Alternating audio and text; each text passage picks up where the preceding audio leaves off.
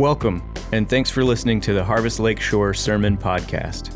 For more information about us, visit harvestlakeshore.org.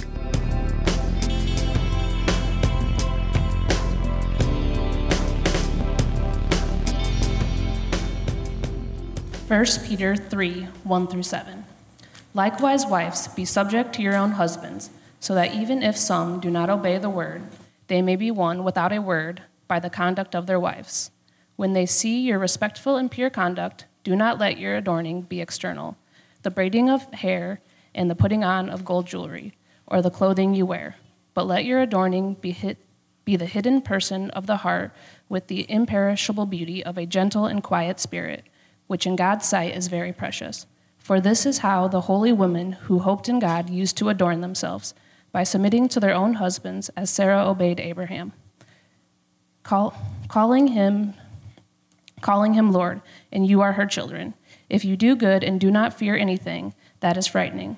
Likewise, husbands, live with your wives in an understanding way, showing honor to the woman as the weaker vessel, since they are the heirs with you of the grace of life, so that your prayers may not be hindered. This is the word of the Lord. You may be seated.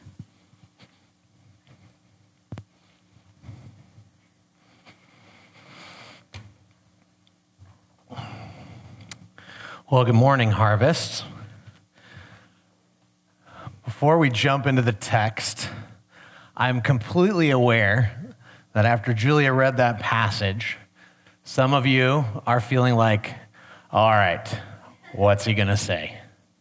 Some of you have, you know, antennas that have popped up and you're like, what's he going to say? Uh, I don't know. I have a lot of notes here, and I just kind of want to feel like I want to toss them. At one point this week, I actually called one of the wives in the church and I said, I have this great idea. How about if I take all the guys into the gym and I'll talk to them about their part in this, and then you just preach to the wives? Would that be good? And she's like, uh uh-uh. uh, i am not called to that. You're, gonna, you're on your own, buddy. So you got me this morning.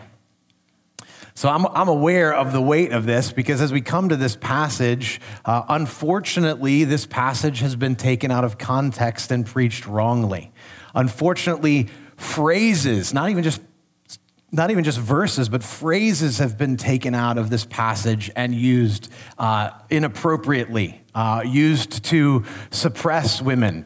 Uh, I've heard uh, this passage preached in a way uh, to single women. Like, what? How in the world would you get that? Um, I'm burdened as we come to this passage for those of you who are single, because anytime marriage is talked about, that can be tempting right? Because maybe you want to get married and you're struggling with hearing marriage talked about, uh, or you think that marriage is held up as being like this, this thing that everyone needs to achieve. Uh, Paul has some straightforward things. In 1 Corinthians 7, he says, To the unmarried and the widows, I say that it's good for them to remain single. So let's just be clear it's not better to be married. Okay? Uh, even Paul, who uh, was single, he preached about marriage in Ephesians chapter 5, but the, the individual who is speaking the, to the passage that's most often preached about marriage is single. Okay? So singles are important and valuable, and you don't have to be married to be significant or a Christian. There's another guy that I think is pretty important that was single. His name is Jesus. Okay? So I don't, I don't want to go any more rants about, about that. But singles, you can speak into marriages. You have God's word. And most importantly, you can point people to Christ. So I'm burdened about that. I'm burdened as we come to talk about marriage, even the terms wives and husbands in our culture don't mean the same thing to everybody that they did when this was written. I'm concerned that even though we have convictions about marriage, and we're going to talk about that, that even as we engage with the culture, I'm concerned that the first thing that they hear is about our conviction about marriage. Friends, my prayer is that as we engage with a culture that doesn't know Christ, we engage with people who don't know Christ, the thing they should know most about us is that we are lovers of Jesus If they don't know Christ, they're blind. Don't talk to them about your convictions about marriage first. Talk to them about the wonder of Christ. Talk to them about how they can have a relationship with God because of what Jesus has done. So, again, I could preach a whole message on that. So, all these things are here coming to the text, and I'm also just intimately aware that I'm a man speaking to men and women. And I I've read many books about this. I have studied this passage, I don't know, countless hours before this week, but I still feel completely insufficient as the first phrase is likewise, wives, subject yourself to your husbands. I feel the fear of God. And I wanted to make sure I had fresh perspective. So even this week, I reached out to four ladies in the church. After having a lengthy conversation with my wife, I reached out to other ladies, three ladies who are married, one who is single, and just said, Hey, would you read this passage and just interact with me about it? Just, I wanted fresh perspective. I wanted to hear because my desire is to preach this passage and to unpack the truth that's here for us because it's God's word. So let's jump into God's word and see what God's word has to say to us about, about marriage. And I just have a hunch we're probably not going to get through these seven verses. Because some of you probably were, got hung up on the first one. Maybe you got some, maybe some of you read the part calling him Lord. Sarah obeyed calling him Lord.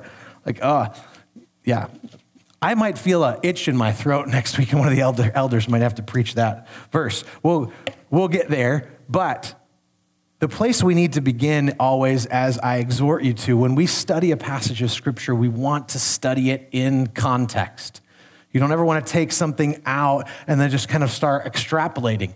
Peter had this shared in context, in the context certainly of the whole of Scripture, but even in this passage. He doesn't begin with chapter 3, verse 1. Peter actually has been sharing amazing truth with us before he comes here about God's initiative in our lives. He's been sharing about how amazing Jesus is before he even talks about marriage. And even right before he talks about this passage, he starts with Jesus. So look back at your Bibles, not at chapter 3, verse 1, but look back at chapter 2, verse 21. And I'm going to read those verses first. Because at the beginning of verse 3, he says, likewise. He's comparing something. So he's saying, This is, I'm going to talk to you about something, but it, it, it's like this. It's like that something that's gone before. And this is what came before. Verse 21 For to this you have been called, because Christ also suffered for you, leaving you an example, so that you might follow in his steps. He committed no sin, neither was deceit found in his mouth when he was reviled, he did not revile in return. When he suffered, he did not threaten, but continued entrusting himself to him who judges justly. He himself bore our sins in his body on the tree that we might die to sin and live to righteousness. By his wounds you have been healed, for you were straying like sheep, but have now returned to the shepherd and overseer of your soul. Everyone must follow the example of Christ. We must start with Christ. It would be wrong to talk about this passage without talking much about Christ, without focusing on Christ. It was wrong to talk about the dynamics of marriage or roles in marriage without talking about Christ, whether talking to wives, talking about what does that look like to submit to your husbands. Well, the first place you must start with is Christ. What does what did it look like for Christ to submit? And it, you can't talk about husbands. Husband, what's your role without focusing on Christ, who was the sacrificial lamb, who was the servant, who was the one that showed us what leadership looked looked like. It never looked like manipulating. It never looked like abusing. It always looked like laying his life down,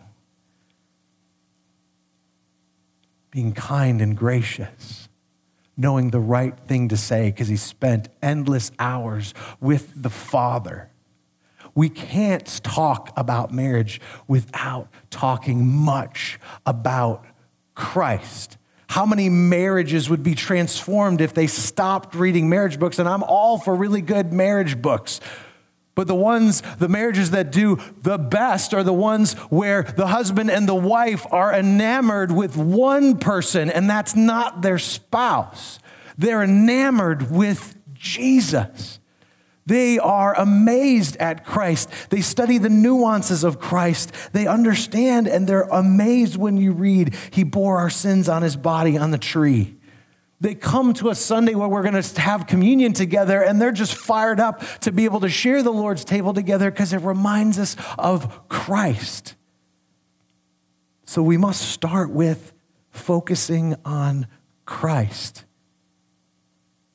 focusing on what Christ has done. Because when we focus on what Christ has done, your spouse is not your life, Jesus is. Your spouse is not who defines you. How you relate to your spouse does not define you. Jesus defines you. Your spouse is not the focus of your attention, Jesus is. Because your spouse cannot satisfy you.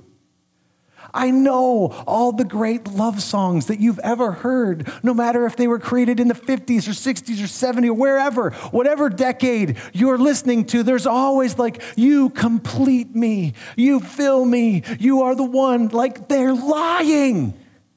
They're lying. They sell records, but they don't deliver in marriage. Just ask some people who are married. Your spouse is never designed to be the one to fully satisfy you, only Jesus can. Because your spouse is not going to be your spouse for eternity. Mark chapter 12 says this. For when they rise from the dead, they neither marry nor are given in marriage, but are like angels in heaven. Jesus is our bridegroom. Even when we talk about marriage, it's, it's really short. Short. Even, even the ones that have, we have some marriages in our churches that have lasted 50 years already, 60 years. Even that's going to be short in light of eternity. So just we need to put that in perspective, and even as we talk about marriage, Jesus is our bridegroom. We are his bride. We eagerly await his return. So that's the foundation as we talk about marriage. And as you can see, even if you're here, if you're single, maybe you, you are single and you're still in your parents' house because you're 15 years old, or maybe you're single at a different age you can see there's some truth in this passage that applies because we start with Christ. And as we talk about marriage, the, the great thing as I do weddings that I remind people as they come, hey, this, this marriage isn't about these two. Lord willing, there's going to be a wedding that's going to happen here in another month. Like, I'm going to stand before these two and I'm going to tell everyone, even though we see these two here that are going to get married right now, this is pointing to a greater reality. The greater reality is Jesus is coming back. He's the bridegroom. We're the bride. We're anticipating his return, and every marriage is supposed to point to that day. So, even as you talk about marriage, if you're not married or never would get married, you can talk about marriage because it reminds you of the greater marriage that's going to happen when He returns and we're united with Him. So, let's keep that in view as we talk about marriage as we talk about some of these specific things and i want to unpack not just you know generalities but get into specifics in, and unpack words and say what, what, what does this mean so we understand everyone must follow the example of Christ.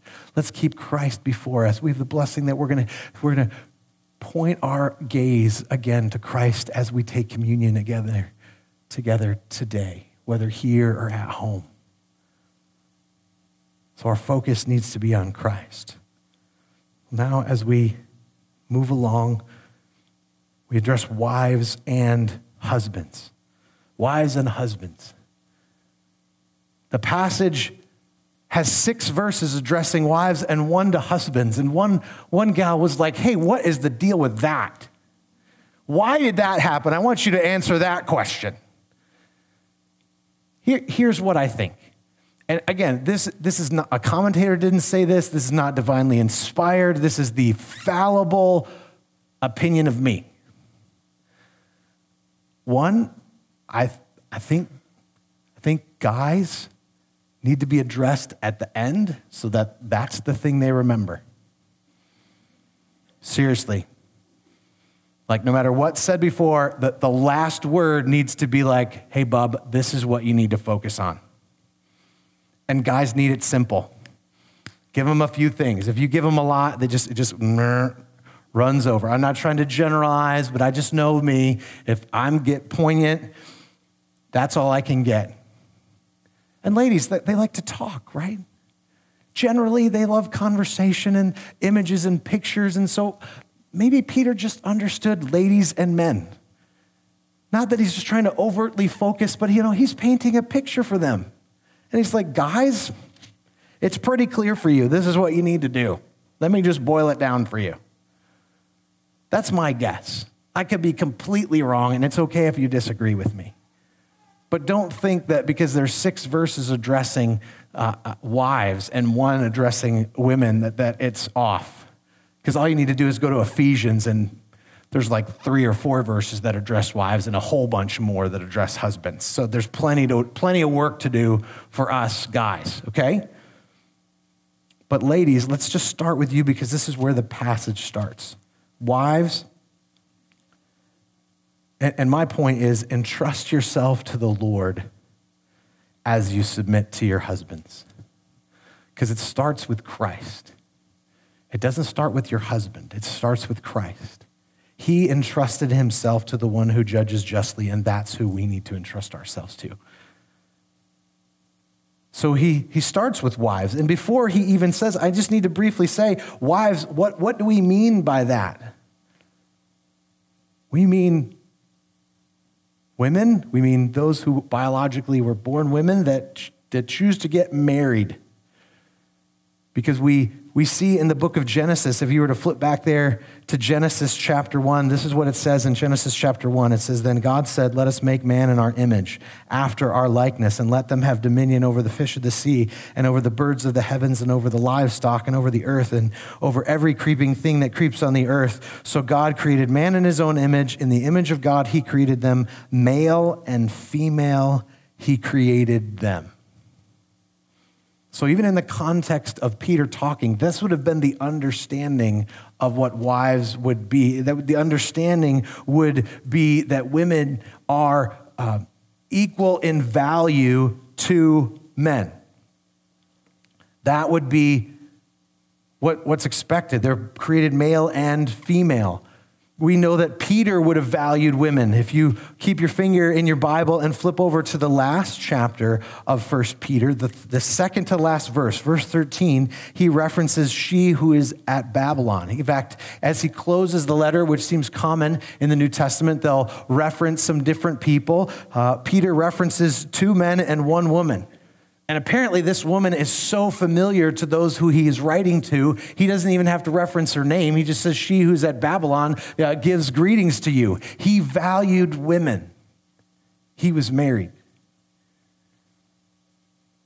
Peter and Paul valued women as co laborers in the gospel. So he's not here calling them out as they're some kind of lesser person. No, this is, hey, I'm just sharing some things with you as we're talking about how God's designed things. So before he before we even get to him saying be subject to, we have to understand in that context, that's what they would have understood. That was the kind of relationship they had. Remember, Peter had addressed beloved back in verse 11 of chapter 2. So this is a loving conversation. In fact, it would almost be better if we could be in just a small group. I mean, if I just gathered you all right here and we could sit close and look into each other's eyes. We're not allowed to do that right now. So I'm not going to ask you to do that. But that would be more the feel as we talk about this, as he comes to say, Wives, be subject to your husbands.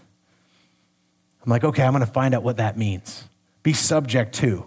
There's got to be something we're missing. Well, this is what it means it means to be or be inclined or willing to submit to orders or wishes or others showing such an inclination, to be subordinate. That's what it means. But remember, God created men and women. He created them to be different in function and roles, but not different in importance. Because when we talk about headship, like in, in uh, Ephesians chapter 5, uh, Paul says, For the husband is head of the wife, even as Christ is head of the church, his body, and is himself its Savior. That the word head there means the, the person who's in charge, the person who has the responsibility for leadership. But what that looks like in every home is going to practically look different. It's not going to look the same. There's not like a cookie cutter, like this is exactly what it looks like. But there is an accountability structure in marriage. I believe that the the man who's been placed in the authority of the place to, to lead the family. The Bible doesn't use the word lead, but if you're in a place where those have to submit to you, you're the one that has to lead. That you are going to give an account before the Lord for your family. And you should take that seriously.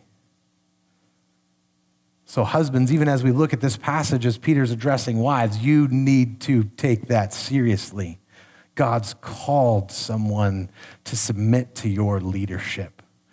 And that someone is an heir with you. If you look at the last verse, Peter says to, to husbands, after saying, living with them in an understanding way, the woman is a weaker vessel, since they are heirs with you of the grace of life. This is someone for whom Christ has died. And you should never take that lightly. So as they are seeking to understand what does it look like in the context practically of our marriage to submit to your leadership, you need to be humble. Because you need to be in awe of Christ and how Christ laid down his life. I know I'm not even at the point of talking about verse 7 yet, but men, you just got to know that. Because, ladies, it is an act of faith for you as you consider it. But you must understand what, what Peter is not saying. Peter is not saying a wife's submission to a husband is absolute. He's not saying that. Your husband is not God. And all the women, all the wives here are like, for sure, I can absolutely agree with that. He's not God and he shouldn't be your God. God is God one of the ladies in our church, and I'm going to actually quote some of them, and I promised them I would not use their names, but I'm, I'm totally going to I'm going to totally use every word that they shared in some points because I think what they had to say was great. One lady said, "Submission does not mean subjugation." God hates abuse. He hates abuse. He defends the powerless. A Christian's loyalty belongs first to God, not an abuser. God never counsels women to permit abuse of themselves or their children. Those who are doing the abusing may twist these words to benefit their position, but that is not what Peter is saying. Another lady said, I've heard of men who use this passage to do whatever they want and expect their wife to continue to submit to them. That is not what this passage is saying. Absolutely not. And if any man does, you point him to Jesus. A wife is not a doormat. And I want to Just make a quick side note about husbands who abuse their wives, and that is a serious matter. If a wife is in physical danger, it's, it's serious, and if we need to call the police, we call the police. We need to get them out of that situation, we want to get them out of that situation. We aren't playing games. This is not a time to have a theological discussion. This is about the care and the safety of that wife. And if you're aware of a husband who has been that way with his wife, it is not wise to go like have that man go out behind the woodshed and give him what, what he needs to hear. Do, do not incite a man who's going to go back and then abuse his wife. All right, if, if you're aware of abuse, please contact one of the elders. This is very serious. I don't want to be unclear on this matter. We want to make sure that that wives are safe because that, that's real in our culture. But my prayer is as we apply as a local church the amazing truths about Christ and what he has to say about marriage, we, we're going to have those issues because we're going to focus on Christ and we're going to fight for marriages. But unfortunately, in our day, that has been shifted or put off to the side and was hidden for decades and centuries. And I'm grateful some of those things have come out. And so we want to address them when they come up. So, that about abuse, we take that seriously. A wife is not meant to be a doormat. But in a healthy context, true biblical submission is a beautiful thing. But true biblical submission, it's given, not demanded. It's not, it should never be demanded. You aren't living with your wife in an understanding way if you have to demand it. Even look at Jesus as he taught his disciples. He shared truth with them, he served them, he had to share truth with them again and again and again, but he lovingly came to them. So it's given, not demanded. It's God focused, not man focused. And again, submission is an act of faith because here's the reality whether you're on your wedding day, uh, getting married, or you've been married for 50 years, you're aware you're, you're going to be married to, or you are married to, a sinner. They're a sinner. I try to tell folks as we do premarital with them hey, um, you're getting married to a sinner. They're not perfect. You're going to find that out really quick. I just want you to know that right up front.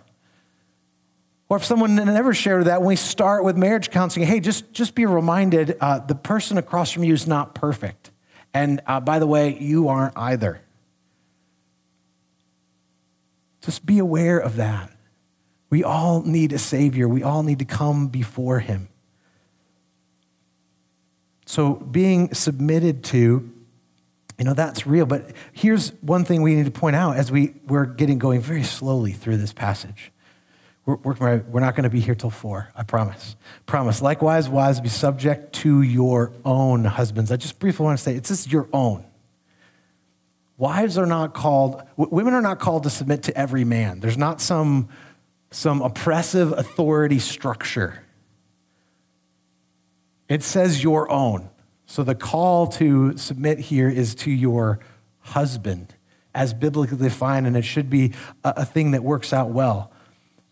But I just want to make that clear. It's to your husband. And biblical submission, it's not a personality trait. Not all women are, are supposed to be um, introverts who can't make a decision. Okay? Not all women are, are supposed to be like that. That's not what he's saying. A wife should speak truth. She should not be silent. Colossians 3:16 says, "Let the word of Christ dwell in you richly, teaching and admonishing one another in all wisdom." Certainly we want to be gracious in our speech, but your perspective is absolutely needed a mar- in a marriage, even though the husband is called to lead and the, the, the wife is called to follow, as it were, it should be a dialogue. It, it's not like the military where you've got a general who's just like, go. This is about a relationship because this is a covenant commitment that's happened. Right? It's a covenant commitment that's made in marriage. They become one flesh. These aren't two people that are just like, I do this and you do that. And no, they're one flesh. So when there's conflict, it's kind of like, you know, like slapping yourself in the face, slapping yourself, like, it's kind of weird.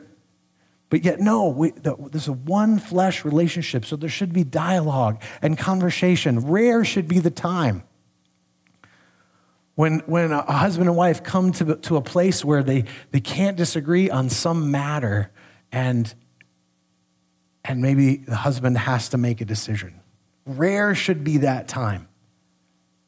If a husband every day is going, This is what I think, you need to submit, there's something drastically wrong going on. I can think of only a handful of times, and it's less than five, because I can really only think of two or three in my marriage with Angie, where, like, after days, weeks, months of praying about certain things and studying scripture and dialoguing, we just came to a place where we just didn't see eye to eye. And it wasn't like I was over here and she was like way over here, okay? Because we were before God. It was like we were here. And we had to move forward. And honestly, in, in two or three of, the, of those times, they really they, they were short-lived things. They weren't life-altering. Why should it happen like that? Because this is one flesh relationship. Husbands, you need the perspective of your wives. Wives, you need to share it and you need to dialogue with one another. But your marriage is unique. Your marriage is unique because each marriage has two people that are uniquely gifted. And so that means that each marriage is uniquely different. So we're still talking about submission. I know we haven't moved beyond that word yet, but oftentimes we can look at that, and the immediate thing we need is like, well, what is that supposed to look like? Because that's what I want to do. I'm a rule follower. I like to like find out what I need to do, and that's what I'm going to do. But you can't just go and say, well, this marriage over here, that's what it's supposed to look like. And you know what, spouse, you don't look like that. And you need to get in, you know, you need to get on the bus and get with the program every marriage is going to look different. One lady said in our church, be cautious about wanting what others have. You do not see the day to day of how their marriage is worked out before the Lord. You don't. Sometimes you just see it here or in the couple, three hours of your small group time. Uh, there's a few more hours in the week than that into how it works out. Ask questions, get dialogue to understand, but you have to work it out before the Lord. We're called to work out our own salvation with fear and trembling. Where we need to work this out for us in dialogue as a couple. I can't sit here and give every specific application to every single couple, particularly those of you who aren't married yet, because I have no idea what that's going to look like for you but it looks like something. And it's not a barbaric and outdated system. Rightly understood, biblical submission in marriage should look more like the wonder of a symphony, right? It should, there's, there's a melody and a harmony in a symphony. And don't go, okay, well, well, is the wife the one that does the harmony? Or is she the one that does the melody? Or is it the husband? No, don't get worked up about that, but that's what it's supposed to look like. Because here's the reality Jesus is both the author of the sheet music and the conductor of this thing that we follow that would be a symphony. So we shouldn't get worked up over the particulars. It should look like something, but we should be under the headship of Christ. It's not about a list, it's about an attitude of the heart. One wife shared growing up, she saw a marriage as an ongoing battle for control rather than a committed partnership of two people seeking to lead their family to follow the Lord.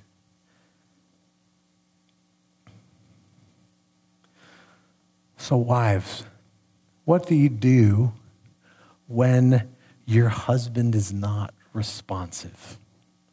You look at this passage and you say, I want to do this, but boy, the guy I'm looking at is just not. Yeah, I agree with that sinner part. I really do. But if he's not pulling his weight, you know, if he's not doing seven, I don't know that I really need to do one to six. What do you do? Well, Peter does share what to do. There's a significance of how God can powerfully use your character. He can powerfully use your conduct. You can actually win your husband by your conduct. Take a look at verses 1 and 2. Likewise, wives, be subject to your own husbands, so that even if some do not obey the word, they may be won without a word by the conduct of their wives. When they see your respectful and pure conduct, there's something to say about a woman's godly character that speaks so many words without saying words. Again, this doesn't mean giving in to sinful behaviors. This doesn't mean being manipulated by your husband. This doesn't mean that it allows abuse. Again, all those things we've already said. But this means that unsaved husbands or husbands with hard hearts, they're not won by preaching at them and beating them over the head with your Bible those actions unfortunately can push husbands away. But God uses the character and countenance of a godly wife to soften the heart of husbands who do not know Christ or to soften the heart of, of those who are not responding to Christ. God uses them. God used my wife to do that to me in our marriage. There was a long season of time, seven years, the first seven years of our marriage was not awesome. If you would have given us the test, okay, on a scale of one to 10, how do you feel about your marriage? First time I read that in a book, I was like, oh, great, I'm gonna go ask Angie what she thinks. So I went and I, because I'm thinking, you know, it's eight or nine, but I'm going to say seven because that seems more humble. And I think Angie said maybe a five. And I was so proud. I said, nah, it's not that low. And I went on. She gave me an honest answer. It was right in front of me. And I missed it. And it took her countenance and character over time. And uh, uh, some events that if, at some point if i can share with you that, that god used to bring to light all those things. And i look back and god used that to transform me. Because i didn't see i mean we, we didn't have an abusive relationship but I, I, didn't, I didn't love her. I didn't seek to understand her. Uh, i just was just charging on down. I was a believer and i was blind but God used it. God used it. But Peter is not saying this, okay? Ladies, I'm, I'm talking to you. Peter is not saying, suck it up, buttercup.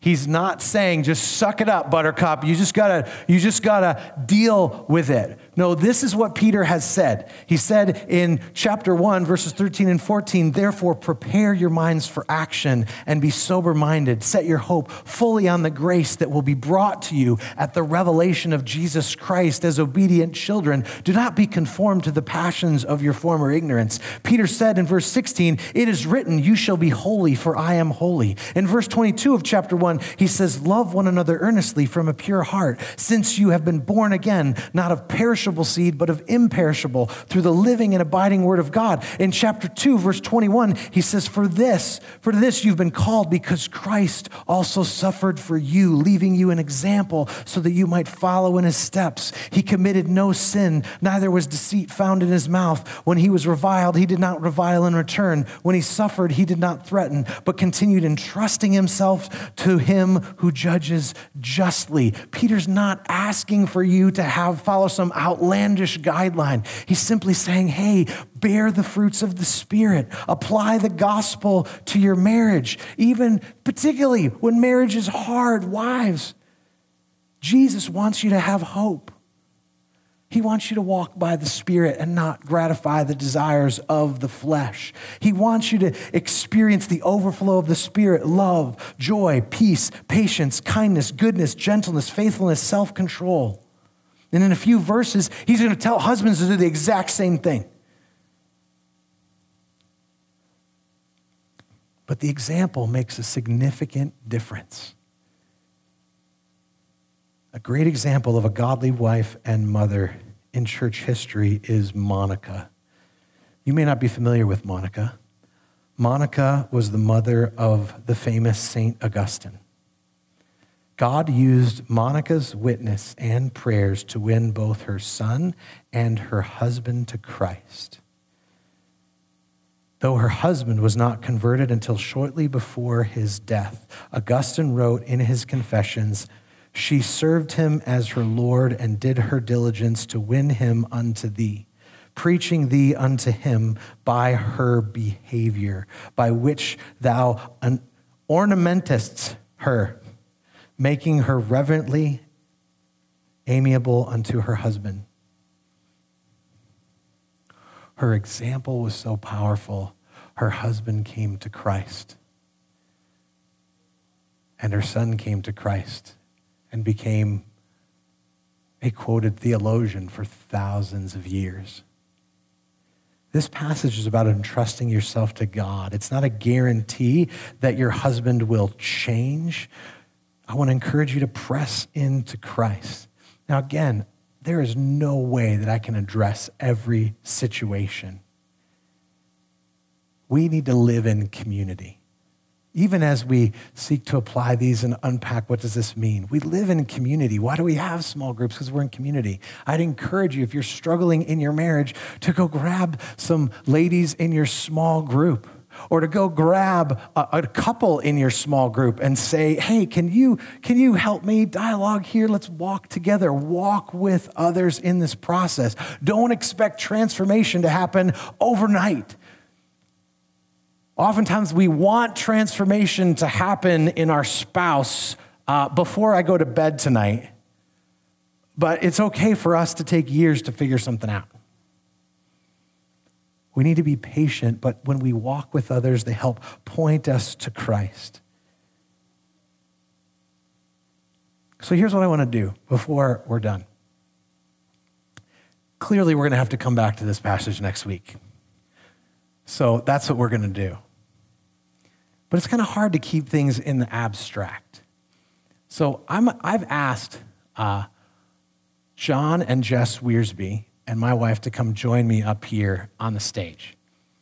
And we're just going to have a bit of a dialogue because I think that just can be helpful as we talk about this subject. Because not every marriage is the same. Um, why did I ask John and Jess? Because um, uh, uh, John looks really great on stage because he has a great hairdo, and I get I get counsel from him on how to dress. No, uh, John and Jess are just uh, godly servants in our church. John's one of the elders. Uh, they've helped lead men's he's men's ministry. She's helped lead women's ministry, serve in a number of capacities. And actually, John and Jess, we've had hours of discussion about this subject, helping one another. Because, uh, and I actually thought about other couples, but then um, when I realized 20 couples on the stage probably would mean more people up here than out there, I was like, well, I'll just stop at two and then encourage you to go have a dialogue.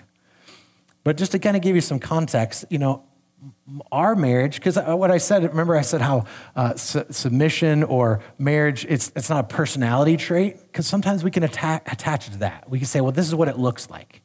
You know, in our relationship, I'm clearly kind of like the outgoing person who loves to talk. In fact, Angie's here because she's lovingly submitting to her husband, but the place she would prefer to be would be like in the back of the gym where no one could see her, right? She, she, when she says words, they're always timely and wonderful and measured and brief, and mine tend to be the opposite.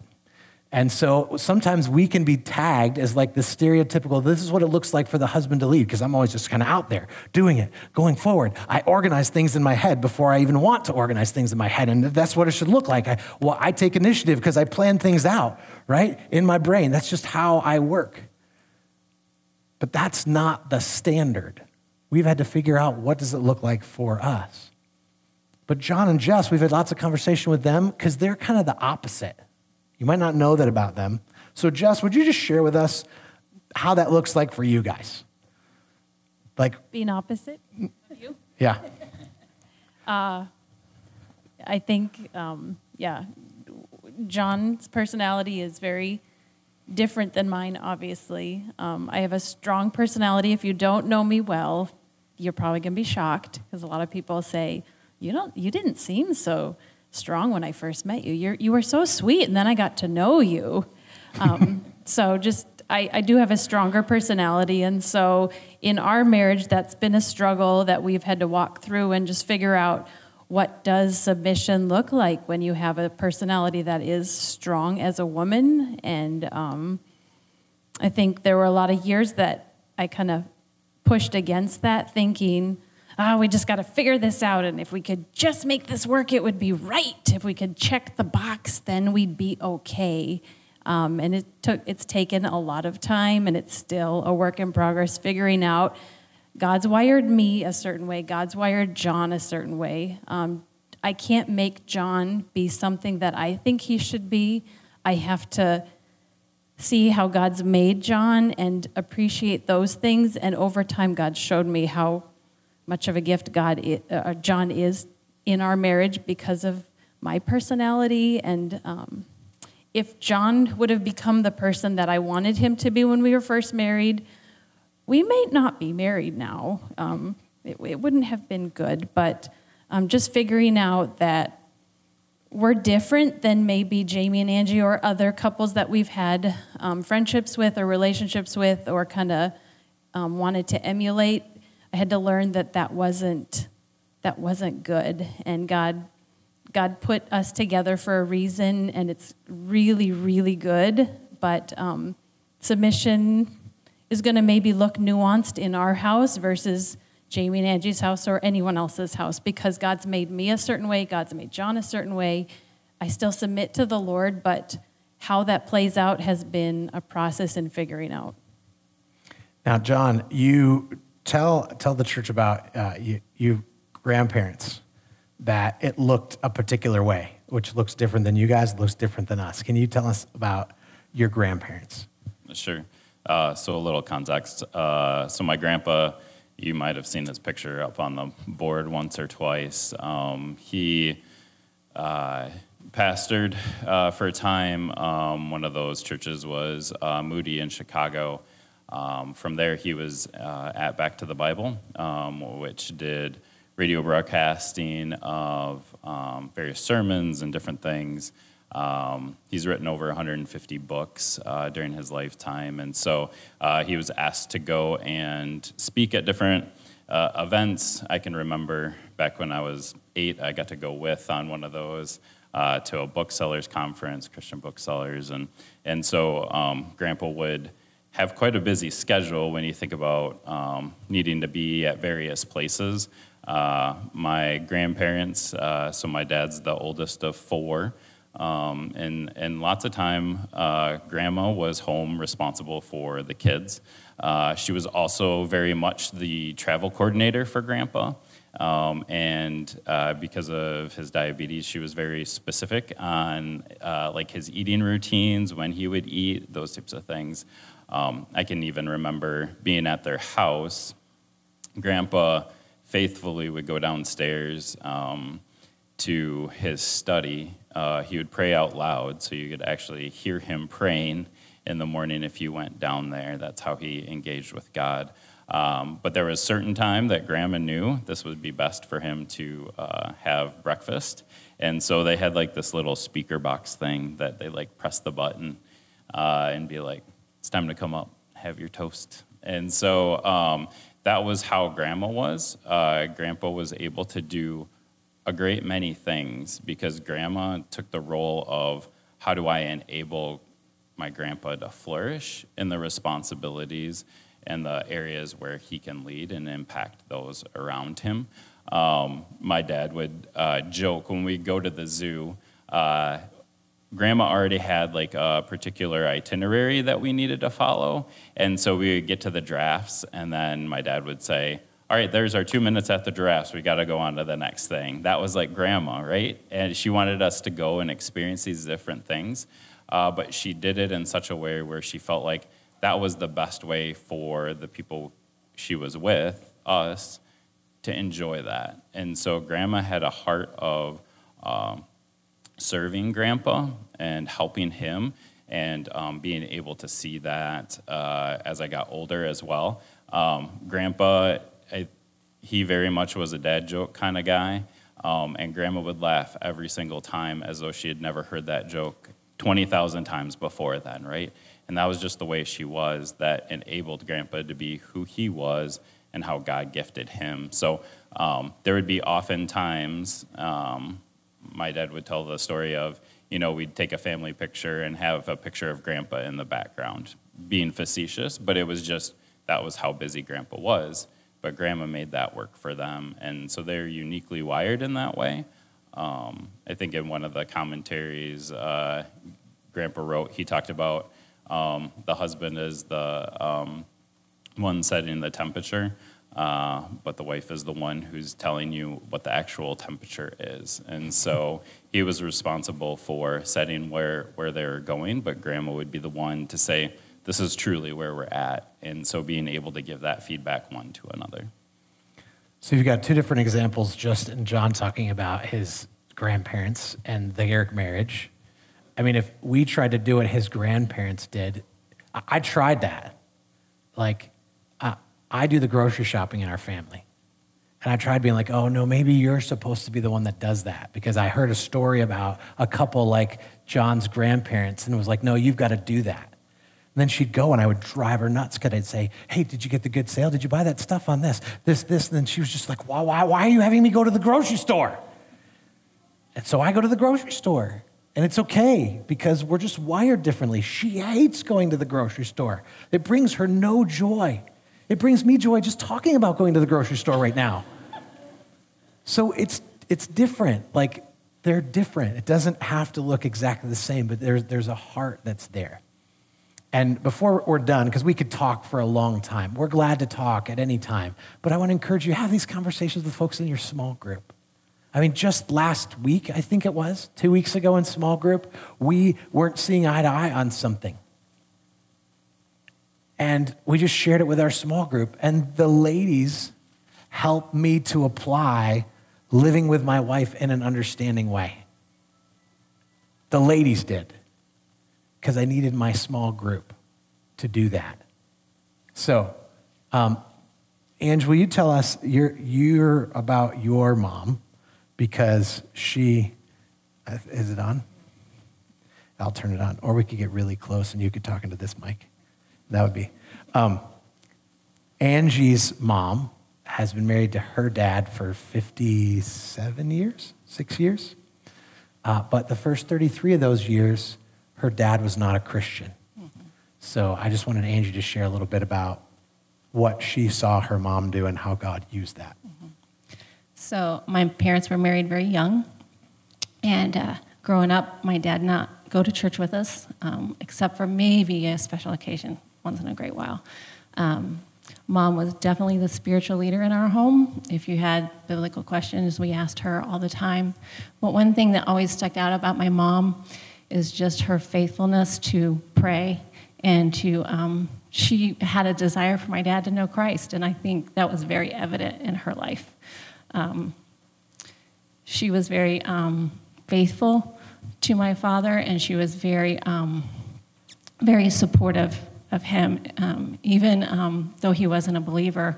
And that's one thing that I think always stuck out to me growing up that I could um, have that example of someone who loved her husband, yet loved the Lord, and had a desire for him to to know the Lord. And I think something that stuck out to me that I didn't know that my mom actually, I was talking to her on the phone this week, and she said that um, she had been taking us to church all of her, you know, life, and she's like, she knew that my sister was leaving home, and because um, she was the youngest, and she thought she was going to have to go to church on her own. And over that time, my the Lord had been working on my dad, and just um, seeing all of us going to church and experiencing that, I, the Lord just got a hold of my father's life and he repented. And all of a sudden, he got up one morning and he asked my mom what time church was. And she's looking at him like, why? And he's like, because I want to go to church. And he started going to church, and she said the Lord just um, answered her prayer in such a, a, unique way that she never had to go to church by herself.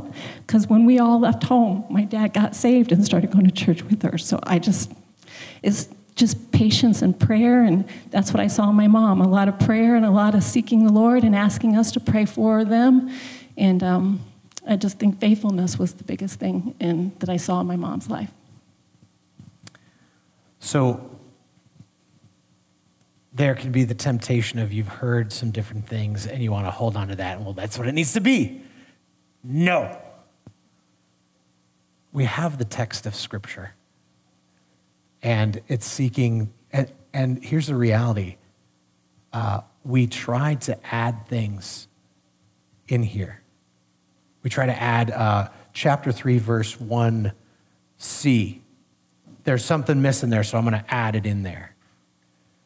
Friends, I want to just encourage you go to the text of Scripture. I, I had the Wiersbes come up and Angie come up just to, to hear some perspective, to hear some different voices, to hear how they've interacted to, so that you can hear that, not to say this is what the standard looks like, but to help you to understand there's variety out there. But we want to seek to be faithful to apply God's word. Thanks, guys, for, for joining us. You guys can go back. I just want to encourage you, and we're going to come back to this text next week because we got a lot more to talk about. And guys, I've got a lot of things to share with you. So don't stay home and don't make up that you get sick because you know the sign on the door says if you feel sick, you have to stay home. And if you do have to stay home, we're, we're live streaming this and you better watch it.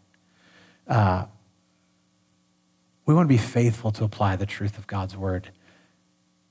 Uh, submission, leadership looks going to look different practically in different marriages.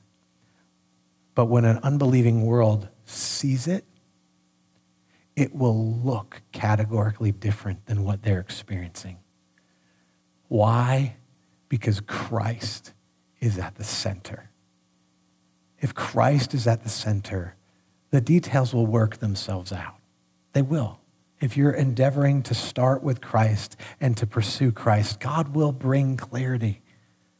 And God will even use your brothers and sisters in Christ to walk with you. I want you to, to seek out John and Jess I want you to seek out the Shunkweilers. I want you to seek out the Coolmans. I want you to seek out different people, learn and learn. You're going to pick up tidbits. There's not a couple that we've found that we're like, we're going to do what they do. No, we kind of like take nuggets from different ones because we find the center, and that's Christ. And right now, we're just going to transition to focus on Christ and take communion together. We don't have to have the ushers pass it all out because you already have them in these interesting little cups and the wafers on top. But we're going to take a few moments. The worship team is going to come forward and they're going to play because we still want to take some time to reflect on Christ. We want to make sure our hearts are right before the Lord. We don't want to come and take communion in an unworthy manner. So if there's sin that you need to confess, confess that sin. It could be in the context of how you have been towards your spouse. It could be as a single how you've thought about other people. It could be any number of things. It could be having nothing to do with what I preached on because the Lord's pressing in on something. But we want to focus on Christ. We want to be reminded about what Christ has done. So let's take a few moments and pray. And then Wes is going to lead us in taking the elements together. Thank you for listening to the Harvest Lakeshore Sermon Podcast. Harvest Lakeshore exists to glorify God through the fulfillment of the Great Commission. For more information about us, visit harvestlakeshore.org.